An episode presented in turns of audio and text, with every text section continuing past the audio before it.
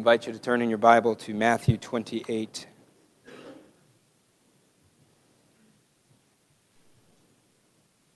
One of the shorter passages that we've looked at in the past several weeks, and yet there's much that should be said. And by more capable people, much that could be said. I'm just going to say some. Matthew 28, and I'm going to focus on just 18 through 20, but we're going to read 16 through 20. And so if you'll follow along and listen as I read to you what is called the Great Commission.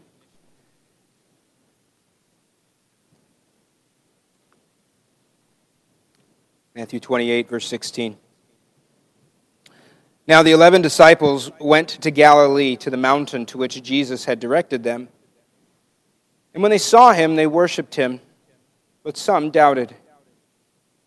And Jesus came and said to them, All authority in heaven and on earth has been given to me. Go therefore and make disciples of all nations, baptizing them in the name of the Father and of the Son and of the Holy Spirit, teaching them to observe all that I have commanded you. And behold, I am with you always to the end of the age.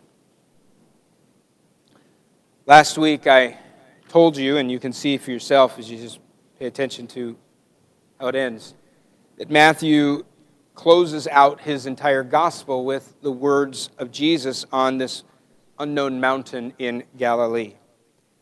As had they had been directed, the 11 disciples have come, they've gathered.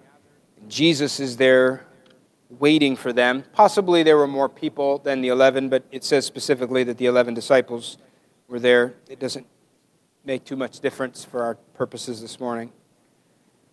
Jesus on this mountain charges them with what the church has known ever since as the Great Commission. I bet that most of you know it very well. I bet most of you could quote it from memory. I've heard plenty of teaching and preaching on these verses. Whenever a missionary comes to preach, there's a really good chance they're going to have us turn in our Bibles to Matthew 28, 18 through 20. And uh, when I was a kid, I used to wonder, do they teach missionaries to preach from anywhere else in the Bible? and the Great Commission is like, this is all you know? Uh, but uh, it's a good passage. Today, I want, to, I want to just help you from this passage, what I think is, yet again, a very familiar text to many of us.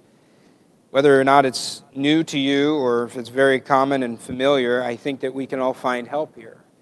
We're going to focus on the final words of Jesus in the Gospel of Matthew. So I want to make sure that we truly understand what he's saying here. Let's hear his instruction to the eleven first, and then as it applies to us today. As is the case in anywhere in Scripture, we need more than an intellectual understanding of, of the Word of God. It's not enough if you sit here, you hear, and you go, I get that, and you leave, and it never changes you. We don't come so that we can just get smarter. We come so that we might be encouraged, so that we'll be changed, so that we might hear what God has said, so that we may go and obey. Last Sunday, I told, I told you that Matthew 28 emphasizes the fact that Jesus is alive today and the whole world needs to know about it. They need to be told. And more importantly, they need to realize the implications of the truth that Jesus is no longer dead.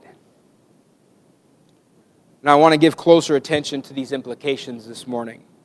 Yes, Jesus is alive, and that means something. It means a whole lot, in fact. But in a nutshell, the fact that Jesus is alive demands our unwavering allegiance and complete obedience to Him.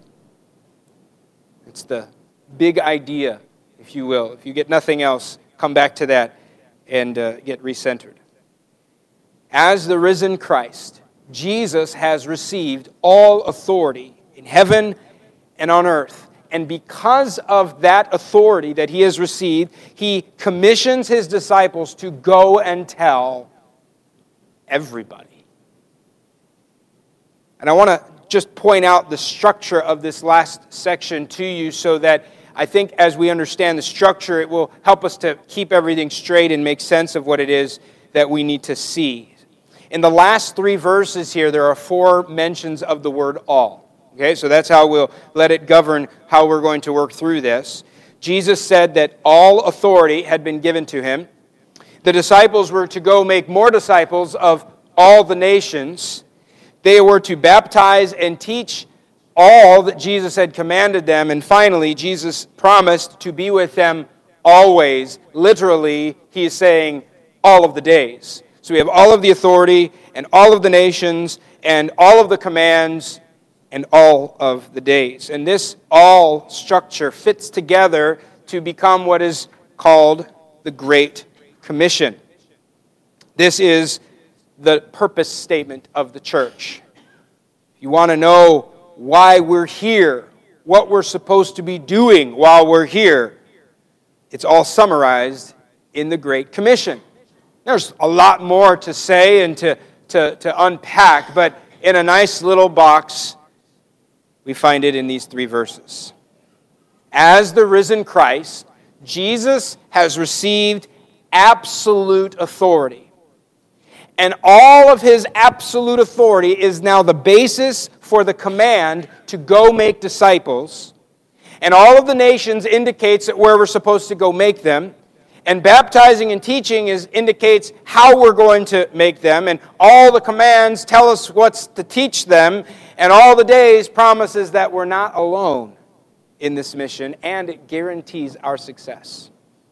Now, if I could just get you to remember that, we would be done. But since you don't, we're going to keep going. First of all, Jesus said in verse 18, all authority. He said there, all authority in heaven and on earth has been given to me. This means, this, this word authority, it means he has control over something. It means the right to act or to decide. It means Jesus has absolute power. He is the king. That's what we mean when we say that he is sovereign. He answers to no one, he makes the rules, he determines how things will be. Everyone else answers to him, he answers to no one. Now, in the Greek Old Testament, if you're familiar, the Old Testament was written in Hebrew, but there is a Greek version of the Old Testament, just like there's an English version of the Old Testament. And in the Greek Old Testament, the reason I'm bringing this up is because our New Testament is from the Greek. The word that is translated, that Jesus uses as authority, is often translated as rule, having rule or having dominion. You can make a note and look at these later, but in Daniel 4, verse 17, verse 25, and verse 32, we have the repeated phrase, the Most High rules over the kingdom of men. It's the same word in the Daniel passages as Jesus is using in Matthew for the word authority. He has the rule. Similarly, in Daniel chapter 7, this word is used three times as dominion. When one like a son of man, this is Daniel's vision, one like a son of man comes before the Ancient of Days with the clouds, it says that he is given dominion, there's that word authority, glory, and a kingdom in order that all peoples, nations, and languages should serve him. Verse 14 says, His dominion is an everlasting dominion which shall not pass away, and his kingdom is one that shall not be destroyed. This, of course, refers to Jesus, who is the Son of Man, who has ascended to the Ancient of Days with the clouds and has sit, sit down at the right hand of the throne of God and has received all authority in heaven and on earth. So, what does he mean when he says, all I, all, I have received all authority in heaven and on earth? He is saying, I'm the supreme ruler everywhere. I am the supreme potentate. I think uh, one, one verse in the New Testament calls it that. He is the Lord of all. He is the ruler of everyone and everything. Hebrews 2 8, the passage we read this morning, says that God has left nothing outside of his control, even the people who didn't give him permission. Ephesians 1:20 says that Jesus is seated at the right hand of the Father, far above all rule and authority and power and dominion, and above every name that is named, not only in this age but also in the one to come. This is the supreme authority of Jesus Christ. And this supreme authority is the basis for everything else that comes next. The emphasis and the ground for the church's disciple making mission is Jesus' all authority. And from it flows this task defining where we go, what we do, how we do it, and the promise of continual presence as we do it. So notice in verse 19, he says, Therefore, go. Go because I have all authority in heaven and on earth. Go, make disciples. Go, therefore. I have a t shirt that I got at, a, at a, a, conference I went to a number of years ago, and it's got one word. Some of you have seen it, many of you have asked me about it. It's the word poreuthentes, and it's Greek. And people say, What does that mean? I say, Go. That's all it means. It's a lot of word, a lot of letters to say go, but you know, it's a conversation piece. So I, I wear it sometimes. That's the mandate to go and make disciples. Why? Because Jesus has all authority. What do they do when they go?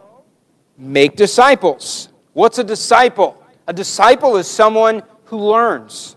That's what it is. It's, it's to make disciples means to make a pupil, to make someone a student. But it's not just someone who observes, someone who studies.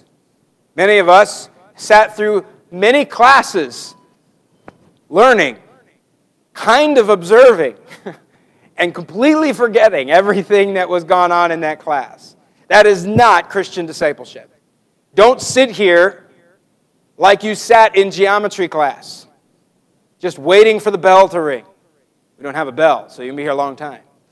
Uh, don't sit here and expect to forget it all one day, as many people in my class thought in algebra. When are we going to use this in real life? You're going to use this in real life all the time. As soon as you walk out the door, before you get there, even. Disciples don't just observe, they imitate what they see. So they're observing in order to do, to copy to follow. When Jesus makes that wonderful statement in Matthew 11, Come to me, all you are weary and heavy laden, and I will give you rest, he also says, Learn from me. Be a disciple. Because disciples study their master, they closely follow his teaching, and they imitate what they see. And I hope that that describes you. Disciple one who is learning, not one who has learned it all. The moment that you say that, you need to re enroll. We're learning, we are observing, we're imitating our teacher. Where should we, they go and make disciples? Are they supposed to stay in Israel? Are they supposed to just continue staying in Galilee as Jesus had done for his three and a half years of ministry? Who do they go and tell? Answer Go everywhere and tell everyone, all the nations. Make disciples of all the peoples. Remember Daniel, verse 7, uh, 714, I read it just a moment ago? The Son of Man receives the kingdom so that all peoples, nations, and languages should serve him.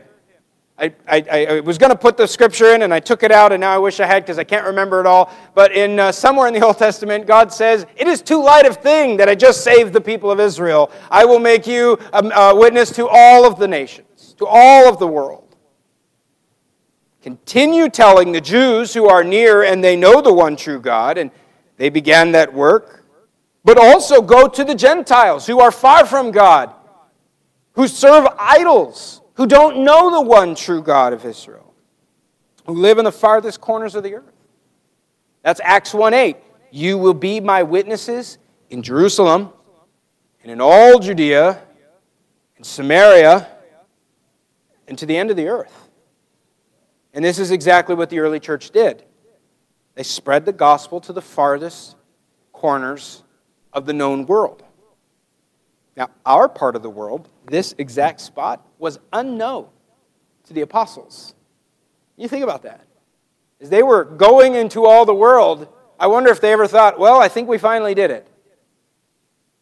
Centuries later, uh, some people would stumble across uh, a brand new continent all the way across the ocean. And yet, somehow, providentially, that word, that good news, has come to us. It has gone further than even the apostles could have imagined. Our part of the world has heard the good news. We have their teaching in the scriptures. And until Christ returns, we have their mission to make more disciples. Now, as an individual, you cannot complete this task. Don't read the Great Commission as a personal uh, address to you. There is no way that you or I could go and reach the world by ourselves. There is no way that this could apply just to this church. We, we are limited with time and resources, money. But as the whole church of Christ, empowered by the Spirit of God, we can, we must, and we will. So, as the local church, as a local body of believers, we pray for the church to carry out her mission. We send and support missionaries who will go to the nations with the good news of Jesus Christ. We even go ourselves, right where we live. We make disciples because Jesus has received all authority in heaven and on earth. Let me just ask as we before we move on from this, where do you fit in the church's disciple making mission? I don't suppose that all of us are supposed to be doing the same thing. There's too much to do. We can't all do one thing. And I don't think that we've been all gifted in the same way to do the same thing. But we all should be doing something. What are you doing? Are you praying that the Lord of the harvest will send laborers? Are you supporting others who do go? Have you ever thought about going yourself? Someone's got to go. Why not you? It doesn't have to be around the world. How about your family? Are you making disciples in your family? Mom and dad? Do your children know? Follow? Are they obeying? How about your neighbors? How about the people that are sitting here in this room? There are people sitting in this room at this moment that need to know what the gospel is. They need to hear it again and again and again. They need someone to help bring them along. And I know, yeah, they have a Bible. And even if they're a believer, they have the Spirit of God. That should be enough. Do you remember when Philip was brought into the desert and he came across the Ethiopian reading the Bible? And he said, Do you understand what you're reading? And he, he was reading Isaiah, so I mean, it was already kind of difficult. But he said, How can I unless someone guide me? So Philip said, I'll do that. And he guided him, he helped him. That's what we need to be doing for one another and for the people in our lives. Romans 10:13 says, "Everyone who calls upon the name of the Lord will be saved." How then will they call in whom they have not believed? And how are they to believe in him of whom they have never heard? And how are they to hear without someone preaching? And how are they to preach unless they are sent? Notice all of the different pieces to the puzzle there. And he says, So then, faith comes from hearing, and hearing through the word of Christ.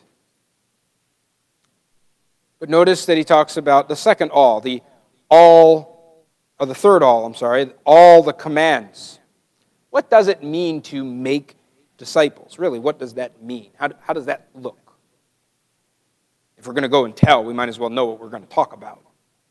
Might as well know what it is we're doing. And Jesus describes it here in two ways. I don't think that this is the, uh, the, the complete list, but I think this captures the essence of it pretty well baptizing and teaching. So let's look at baptism for a moment. Baptism, Christian baptism, marks the people of God. Very, very simply, baptism marks who God's people are. If you want to know who Jesus' disciples are, you look to the people who have been baptized. Who are those people? We start with them, the people who have been baptized in his name. Baptism symbolizes our communion with Christ and with his church. You know, one of the things that we never see in Scripture or in church history, baptism was never an additional thought to the apostles. Baptism was never considered an add on option to the early church. For 2,000 years, the people of God have been baptized in the name of the Father and of the Son and the Holy Spirit, being marked and identified as disciples of Christ. So, just be real plain. If you are a disciple of Jesus, you should be baptized. If you're not, why not? Why not? It, it, doesn't get much plainer than that. If you're not, why not? The second piece of this in baptism is that one time thing that marks them, but then there's a continual process, and this is with the teaching. These disciples that are made and baptized are taught. The teaching shows us how to live as disciples of Jesus. Jesus said, Teach them to observe all that I have commanded you. This means then that it is not enough for us to make a decision, to walk an aisle, raise your hand, pray a prayer, or just to get baptized. It's important. It's not enough. You can't stop short just as acknowledging Jesus as Lord or being baptized. There must be obedience. Now, now, hear me, listen carefully. I came across a quote this week in my studies To make disciples is not complete unless it leads them to a life of observing Jesus' commandments. Jesus wanted his disciples to pass on all that he had taught them and commanded them. He wanted them to make disciples who make disciples who make disciples. Jesus wants obedient disciples who make more obedient disciples. And the goal of the teaching is obedience. Now, hear that. Hear it in two ways. First, as a disciple and as a disciple maker. The goal is obedience. Jesus wants his disciples, the 11 and everyone that came after, to observe all his commands. Not some of them, not a few of them, not the ones that we like and make us make sense to us. All he says, do what he commanded, period.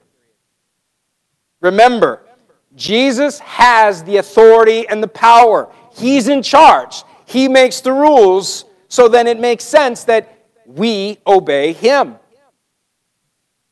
The disciples were to obey the command to therefore go because Jesus has the authority, and those who heard the teaching must obey because Jesus has all the authority.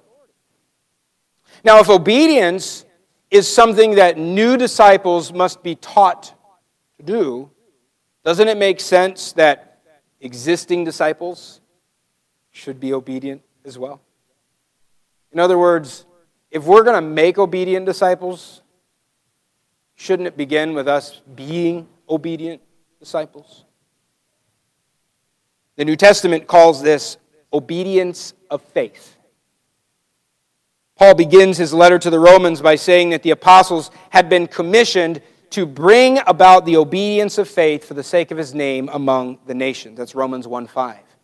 And at the very end of his letter, he concludes by saying that the gospel was meant to bring about the obedience of faith.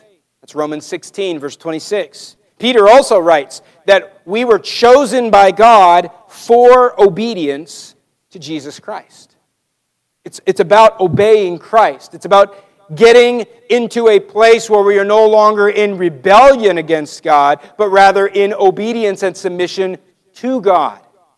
I think too often Christians have a disconnect between I need to be saved from hell and from sin, and so I need to I need Jesus, and now that I'm saved, it's on, man. I can do what I want now. No. You have been saved to obey. Man's original sin, think about this. We read it this morning purposefully. Man's sin in the garden was not listening to God.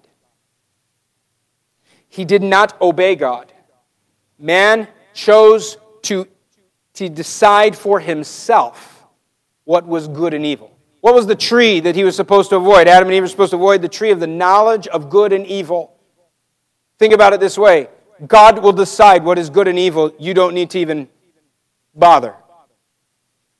But when the serpent tempts Eve, who then gives the, the, the, the fruit to, the, to, the, to her husband, he says, You will be as gods, knowing good and evil. You can decide. You can make the choice for yourself.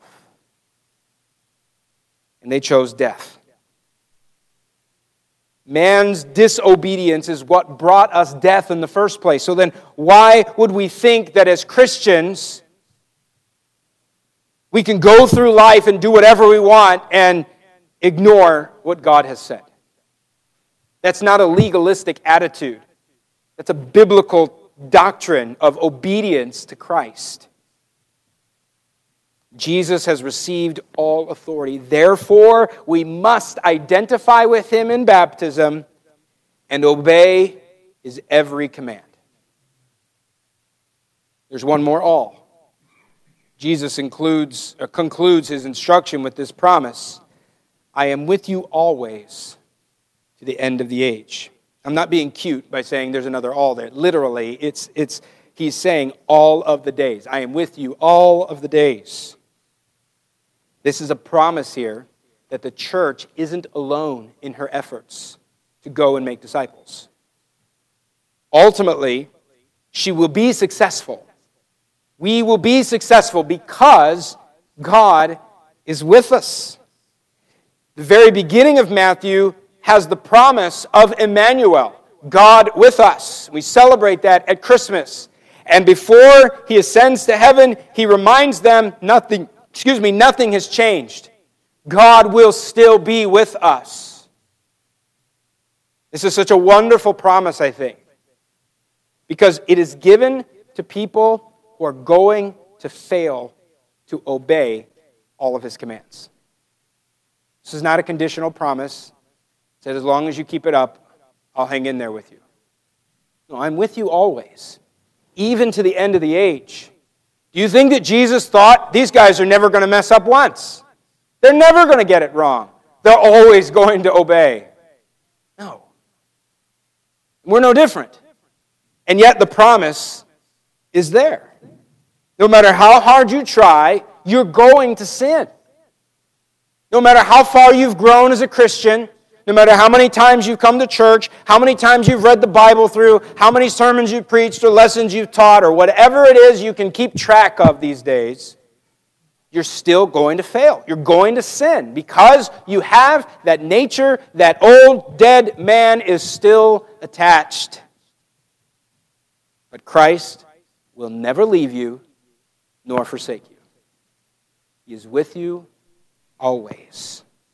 No matter how bad or scary this world gets, no matter how uncertain things seem to be, no matter how many times we fail, His dominion, His authority is an everlasting dominion which shall not pass away, and His kingdom one that shall not be destroyed. Joy to the world, We sang that. Joy to the world. Why? For the Lord has come. And the next line is the call then let earth receive her king. He's king. All authority in heaven and on earth has been given to him. So then, men and women, receive your king. Boys and girls, follow the king, Jesus. Moms and dads, make disciples of your children and teach them to serve and obey their king by modeling it and teaching them how to do it. Grandma and grandpa, trust in your king. Young men, young women, be disciples who follow and imitate and observe your king.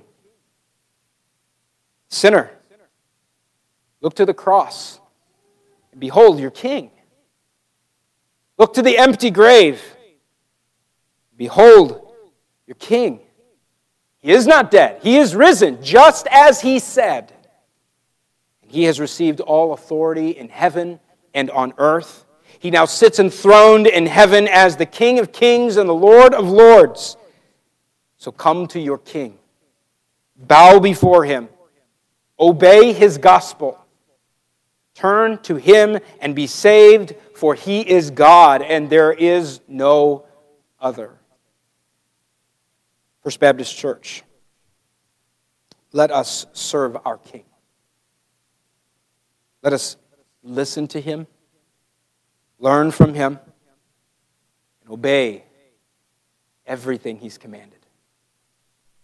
Let us be obedient disciples who make disciples right here and right now because he has received all authority in heaven and on earth. And he has promised to be with us always. Let's pray.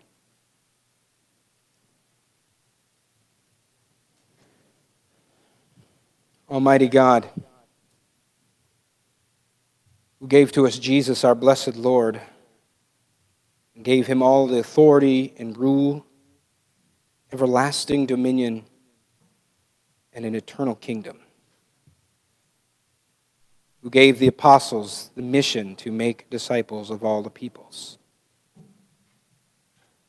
Grant that we, as those disciples, may continue their work in our day, being obedient learners and teaching others to follow Him. Make us loyal and obedient to Christ, our King who reigns with you in the Spirit, worthy of all blessing and honor and praise. And amen.